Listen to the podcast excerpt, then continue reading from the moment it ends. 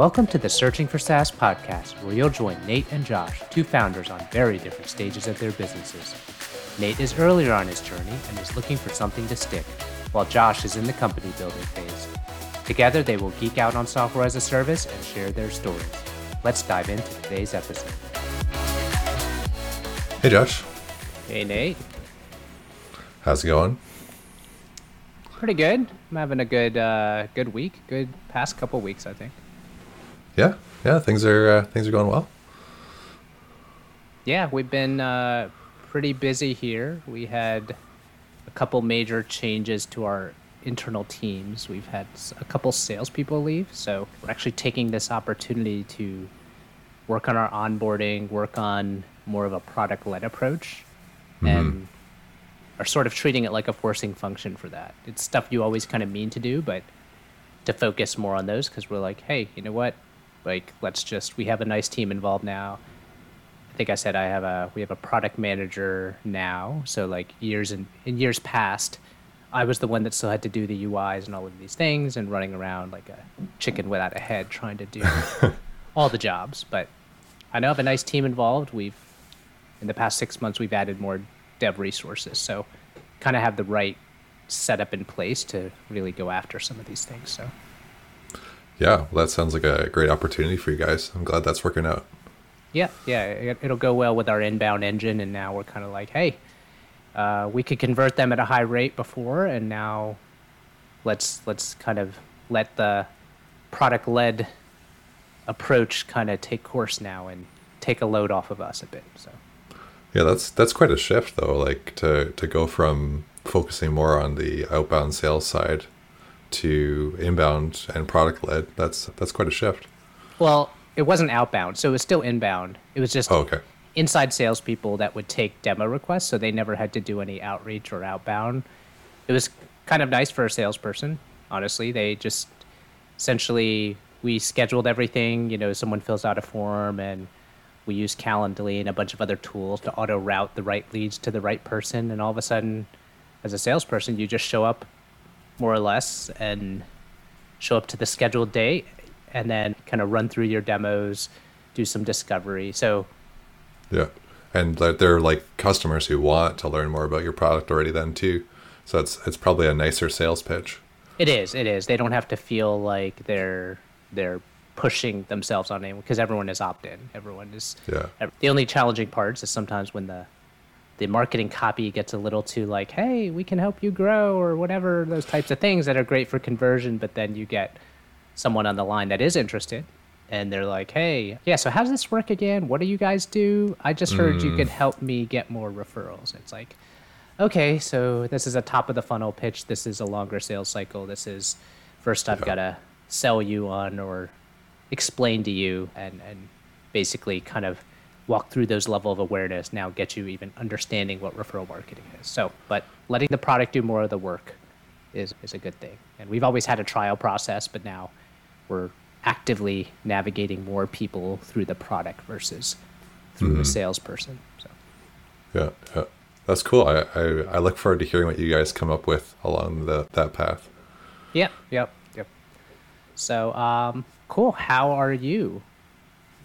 I'm doing well. I had a really good customer interview this past week on my ad idea, and so I'm I'm pumped up about that. And yeah, I just had I had some difficulty kind of trying to trying to stay on the bandwagon of talking to people and not writing code. I think at some point I kind of deluded myself into thinking that if I wrote some code that it would help me find more people to talk to. So, yeah, there's been a struggle there and just I had a bit of a hard time finding the right people to talk to, and so just trying to trying to push on finding people to talk to has been really difficult. Where uh, did you find the what the one that you had? You said you had a really good one this week.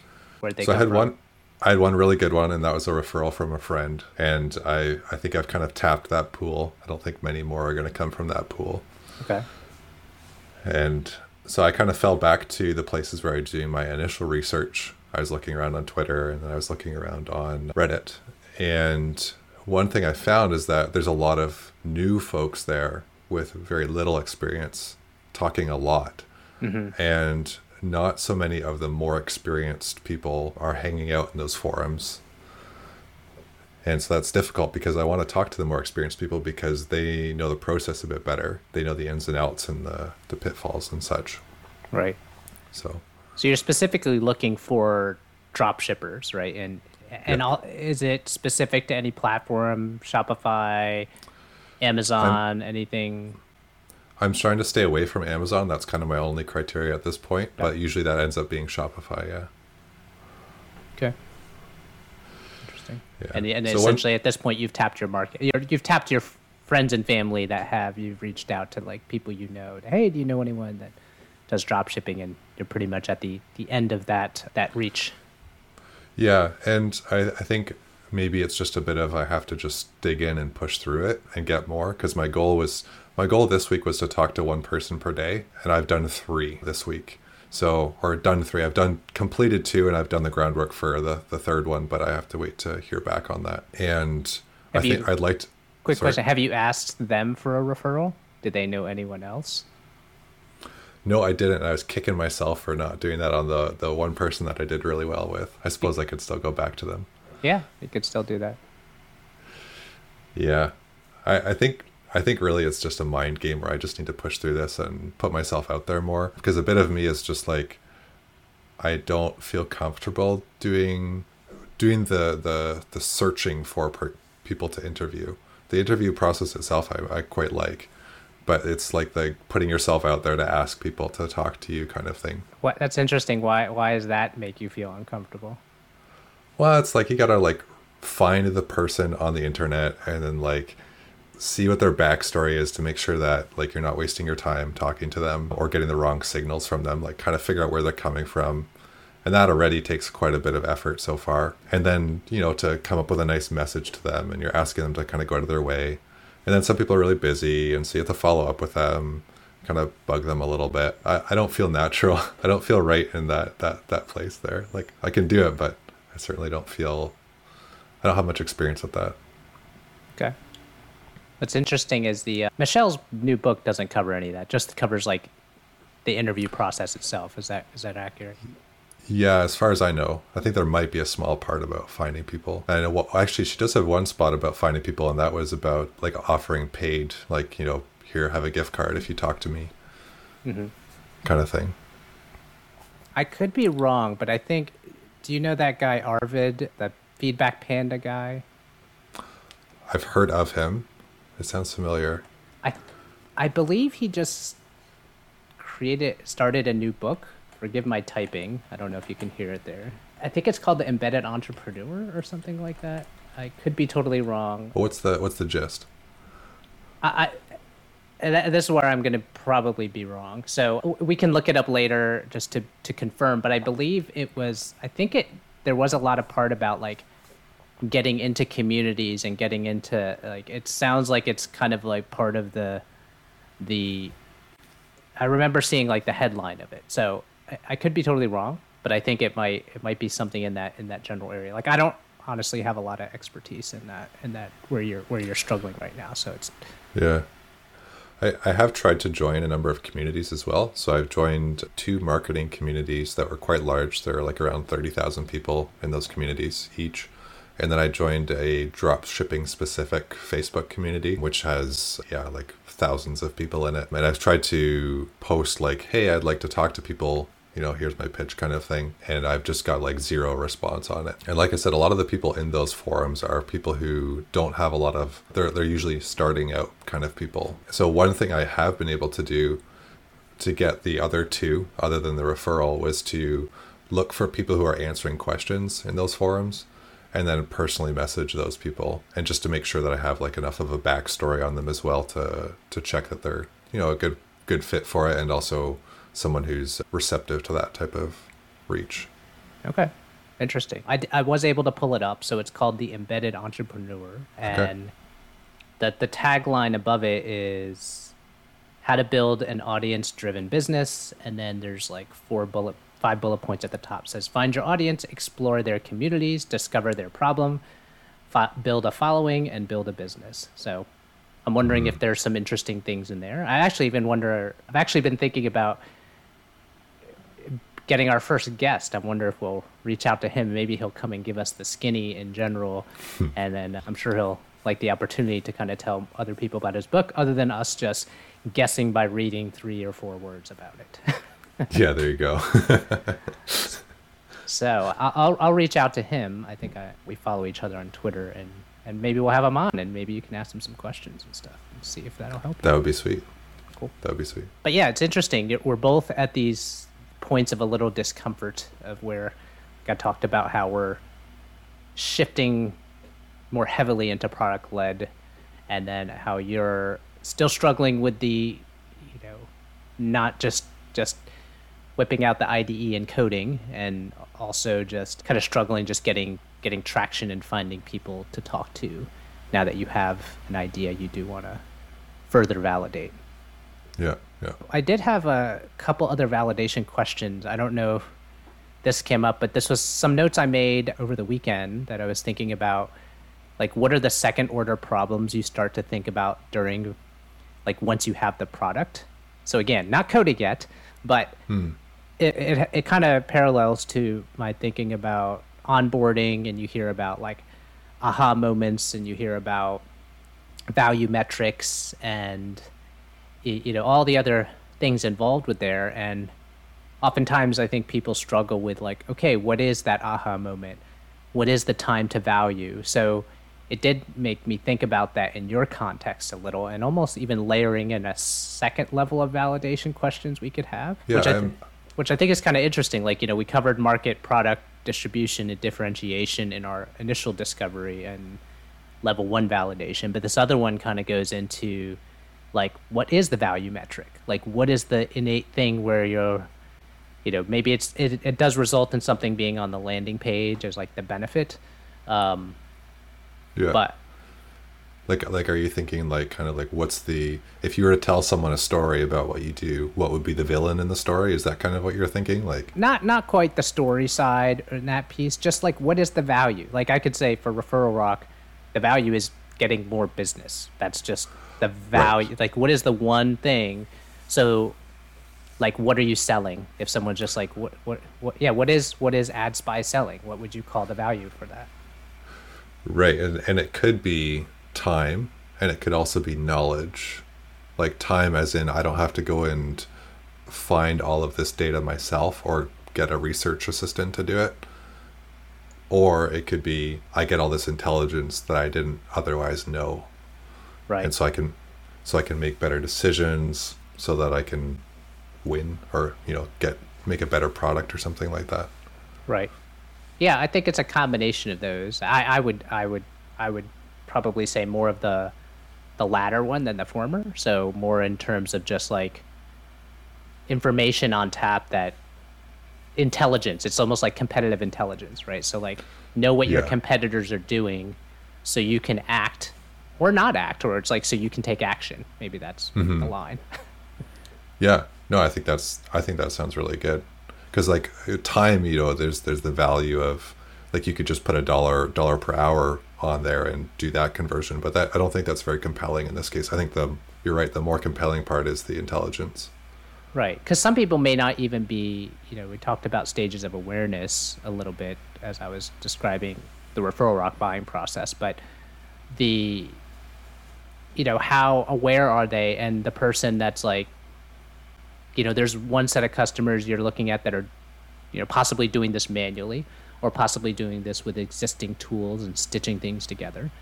But what is that next proposition of higher up in the funnel the person that doesn't know this is what they need and if you just tell them like hey ima- you know imagine i could just give you competitive intelligence and tell you all of the products like a product changed their price overnight mm-hmm. you know that that you know affects your bottom line or how many products you're going to sell tomorrow or next week or next month Yeah, I think you're right. the the other one I have in that is like how much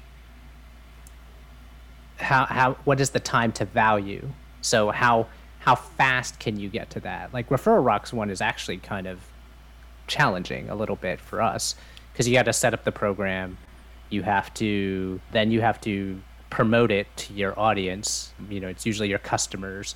to get them into like they might review your product or you know give a review and then it's like oh would you also like to give a referral or someone makes a purchase and again then you're like hey do you want to tell some friends about it whatever those other things but the time to value for referral rock it also depends on what you consider the value right like the end product of seeing your referral program in a widget is one value metric. Like ooh it's actually like that's tangible. I built that. I see that. It's live on a website. That's Yeah. one. But the real value the reason people stick around the people reason people use the product is so they're getting referrals that convert into customers right? So our time to Yeah. value scale is actually further out. There's that little bump that i said. It's like nice to see the visual that you have the program but then it's like might be two weeks later because it they they they promote it out with an email blast.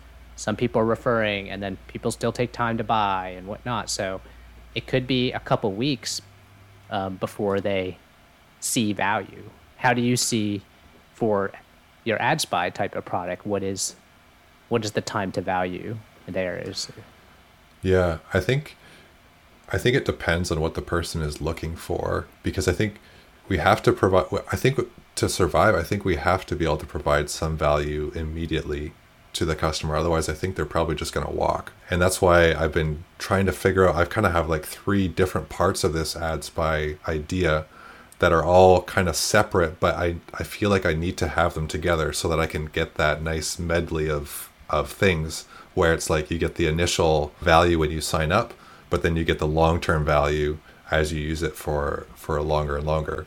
Because I think the the value is the intelligence, right? And it takes time for that intelligence to come in too. Like if someone changes their product price, that that's not going to happen every day. So until that happens, we haven't demonstrated our value very well. If that's the one thing that we were checking, and so I think that's a real challenge. And I think another thing that you kind of touched on earlier, which is also a t- challenge too, is that I think a lot of people in this uh, market are going to be higher in the funnel. I think it's going to be more trying to draw them in than people who already know about it and you know they, they already know that they want some sort of intelligence and they're like well like, like i'm going to pick, pick you or i'm going to pick competitor a right. So you actually are probably selling to the person that you go, oh, what you need is competitive intelligence on what your competitors are doing. You're like, well, why, why would I need that? Well, you didn't realize like if they change, if they lower, lower their prices, you know, last week, and then how that affects your life. Oh, actually, I never thought about that. It's like, oh, okay. Well, I, th- I think it's I think it's a little bit more progressed than that. I think that it's more like they don't realize that they can have that information at hmm. their fingertips. Okay. Like they, I think some of the people I've talked to, they know that they could go and check all their competitors' prices, and some Right. people actually do that. They have an assistant who goes out and like manually does this every week. But if you told them, hey, you can get this really easily through a program that will manage it for you, then they're like mind blown. Like this actually exists. Okay, where do I sign up? Hmm. That's interesting. Actually, I had a quick idea. This might totally fall flat, but have you looked in like in areas, let's say like Upwork or whatever, like people that post jobs that for people that are just is like is there a job posting for that assistant? That's a good idea. That is a good idea. Huh. Yeah, that, that would work. And essentially, you could be like, you don't need an assistant, you need my software, or let me talk to you about that. I have I'm looking on this idea that could help that, or just looking for people that are, you know, and maybe the queries are more about like someone that has a job posting that's looking for someone to, you know, that hey they want you want to learn more about drop shipping like you'll you know it, it's uh, they're they're they're they are the ones that are looking for help so maybe that's a way to like mm. adjunct that conversation i don't know just a thought Yeah. Yeah, that's a that's a great idea. All right. So my last one on this list was from an ongoing perspective. Like, what is the mm. frequency of use uh, that so that they're going to get consistent consistent value, right? Because like, how can you consistently, especially as a SaaS, deliver value week over week? And again, from a referral rock standpoint, sometimes that becomes challenging when you have when we have a smaller customer that just has let's say they have 500 customers existing and past customers and then they just email blast them out and say join the referral program and it's great for the first like month or two they get a few referrals life is good. They think this is like gangbusters. And then they go and realize, like, okay, but their incoming intake is maybe only 10 new customers or 20 new customers a month. And like working the math down of how many people are going to refer and then how many of those people are actually going to come and buy this the software or whatever they're selling. Yeah. And all of a sudden, like three or four months later, they go, oh, like this doesn't deliver enough ongoing value. yeah. Um, So, does that does that come up for you at all in terms of frequency of use? Do you think, like, for example, if the prices didn't change fast enough, or or very often, it's like, hey, I'm getting all this competitive intelligence, but nothing is changing, so there's actually not much to even report. Yeah, I think you're right. Like that is a danger that I have to look out for. I think I think there's probably some creative ways to really get more, like to get higher granularity on some of the the ad information or to do some sort of inspiration type of section to it where we can push push more intelligence to people that like maybe if there's not a lot going on, maybe we talk more about what the the market trends are doing in their larger demographic as opposed to just their their really tight vertical. Could do things like that. There's also the problem that some of these people have so many competitors that they can't possibly deal with all the noise. And so for them it's more of a whittling down problem of how do we how do we provide the right value to them right like it's like a dilution problem A noise So problem, right? There's it's, yeah Okay. Yeah, that's interesting because, like, but th- but you're talking about we've talked about in a spectrum of two totally different customers. One that is so small that they're not going to get enough value because the products don't change very often, or there is not there's not enough volume of competitive intelligence for you to provide to them. 'Cause it's all based on change. It's not it's all dynamic right? That's that's the value you're giving is that they don't have to check this. It's like if their competitors all just just stayed flat or stayed in their lanes then there is no com- new competitive intelligence. Yeah. One thing that does kind of work in my favor though, and I think probably works in your favor too with your referral stuff, is that the the value that a small company gets by knowing when one of their competitors changes is that like it's so big for them that like if if they're in a really tight market like there's like you know three competitors they're all small and they hardly ever change if you find out about that change first it gives you a lot of a lot of advantage and so i think that to them that would seem very valuable Right. Like it's it's it's a FOMO. It's like knowing I have a it's like knowing I have a smoke alarm in my house and like it its value is assurance, right? It's not actually the competitive intelligence per se. It's the fact that I feel comfortable that if there was a fire and there's smoke that it's actually going to beep and me and my kids uh, will run outside. I don't think our dog would actually do anything, which is he's weird. there's fire it might run out We have a treat, maybe. yeah there you go yeah no i think that's a that's a struggle though right like the i think maybe it's just a matter of trying to focus on the mid-market group like people who are don't have too many competitors and people who don't have too few competitors at least to start and to try and aim for that that block of people and then work at the more special cases as we go Right. Yeah, I think it's an interesting exercise, especially as you do these interviews, to kind of thinking about where they classify this, thinking about how that person would continue to get value. And maybe you're just starting to segment already a little bit in terms of the right fit customers. So you also know who you're talking to, what they're willing to pay, what the real innate value is to them. Um, Again, these are all in my mind, like I think like second order questions that once you have something and you're already starting to get people, now you're like, oh, I have a churn problem, right? Or I have a problem with onboarding, or I have these other problems that are harder to solve because you don't really think about them until you're at that, in that thick of it. Because at first you're like, oh, I got a paid customer, cool. But he left like three months later. Well, why did he leave? Oh, well, you know, frequency of use was X and time to value took too long or whatever, all these things. But those are not like I said, these are these are like second order problems that we can think out. You know, the danger in that, like chess, is it, we could be thinking too many moves out and are wasting our breath. But yeah But I think what's really helpful to mitigate some of that is like in the customer interviews to ask questions that kind of prompt some of those things. Like, Yeah. for example, with the one person that I had a really good interview with, I asked him, Well, how many times in the last three months have you done X problem, which I believe that my software will solve? Right. and or um, showing him a screen and saying, okay, what is the what is the most valuable piece of information to you on this screen? And by that, I actually learned a lot because I actually had it. I, I had it completely backwards as to where I thought the value was. And that was really insightful for me, at least from this one person. Perhaps someone else has a different thought, but Right, right. Cool. Well, I had one more on my list, and that should probably wrap us for today.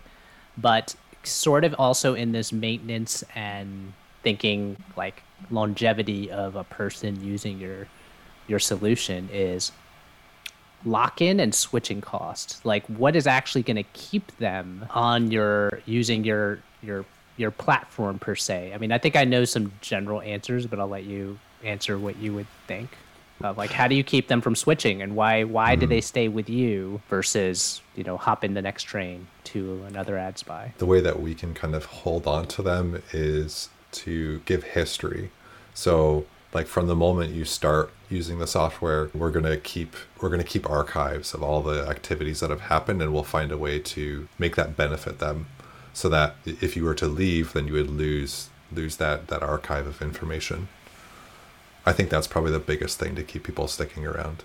Well, And the that and they're thing- that and they're adding their products, right? They're adding your products. Do you envision them adding all the competitors, or is that something you were envisioning? Is that it's getting into coding? It's getting into thinking of architecture. So- uh oh, uh oh. So that was the rabbit hole I fell down this week. I started coding because I was like, hmm, I wonder how I could do that. And then I was like, hmm, maybe I should code that. then I started coding, and yeah.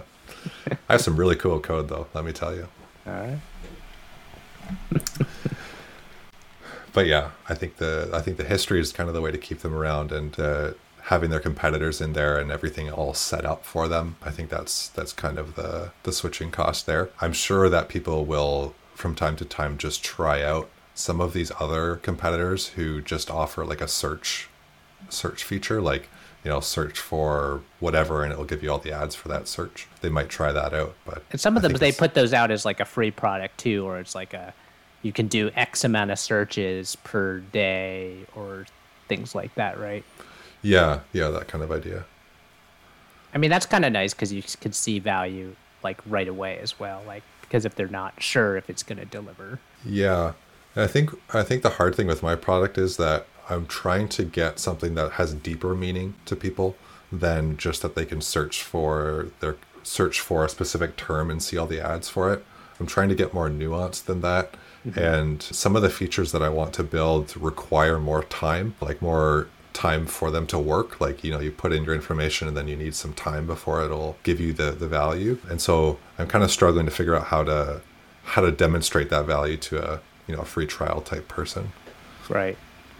No, that's that's challenging. That's definitely a challenging bit, and also you're running a risk of like you got to build a lot of stuff to mm-hmm. figure out what that value is, and what if you're like I said, what if their their space doesn't move very fast, and it's like okay, there's really not much I can tell you here. Sorry. Mm-hmm. Yeah, yeah. So interesting. But no, I think this is all good to fodder for your interview questions and things like that. Yeah, I thought it was a interesting exercise as I was working backwards for our own reasons, like thinking about why people churn, when people get value, how long it takes, switching mm-hmm. costs, all all of those those pieces. It'd be interesting to also just like look at general churn lists, like people list out like why people leave, and probably almost like work backwards. And there could be some other questions that I didn't think about today, but that could help formulate some questions that help not only frame where the value is, and it also might help you eventually model out what areas of the product to build out, what are the areas that, and like how it could be structured, and even potentially later, dare I say, like pricing and packaging, because we talked about different segments of users, and maybe there's like, okay, you're only one product, but you have to sign up for a year because we're really not we can't really give you much value at least for a year but then at least you're locked in but at year two it's going to cost more it's like it could it could have different pricing structures involved. But who knows? Yeah, pricing is a big discussion. Definitely, definitely. So, cool. Any big plans for the weekend? I think I'm gonna go hang out in the backyard tomorrow, cut the grass, you know, that kind of thing. You? Nice, nice. trying to think. Oh, I think my my son has his last baseball game of the season. Nice, So nice. it was his first year playing in coach pitch, and it's kind of fun. And I've been keeping track of his own stats. I think he's batting like 900, but again, it's coach pitch, and they want you to hit it. So I got to convince him that that's like, you know, him getting on base, going five for five is is would be fantastic if that was like, you know, real. but he's he's doing a good job. He's having a, a ton of fun and just looks forward to it. So Oh, that's awesome. Yep. So, anyway, all right. Well, are you anything else you want to chat about today, or that wraps us up? I think that's uh, that's good for me. Cool. All right. Talk to you Talk next to you week, later. Nate. Yep. Bye. See ya.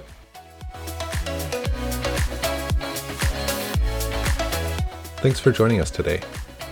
If you enjoyed our podcast, please share with a friend. We're new to this podcasting thing, and we'd love to hear what you have to say. Tweet us at Searching for SaaS on Twitter.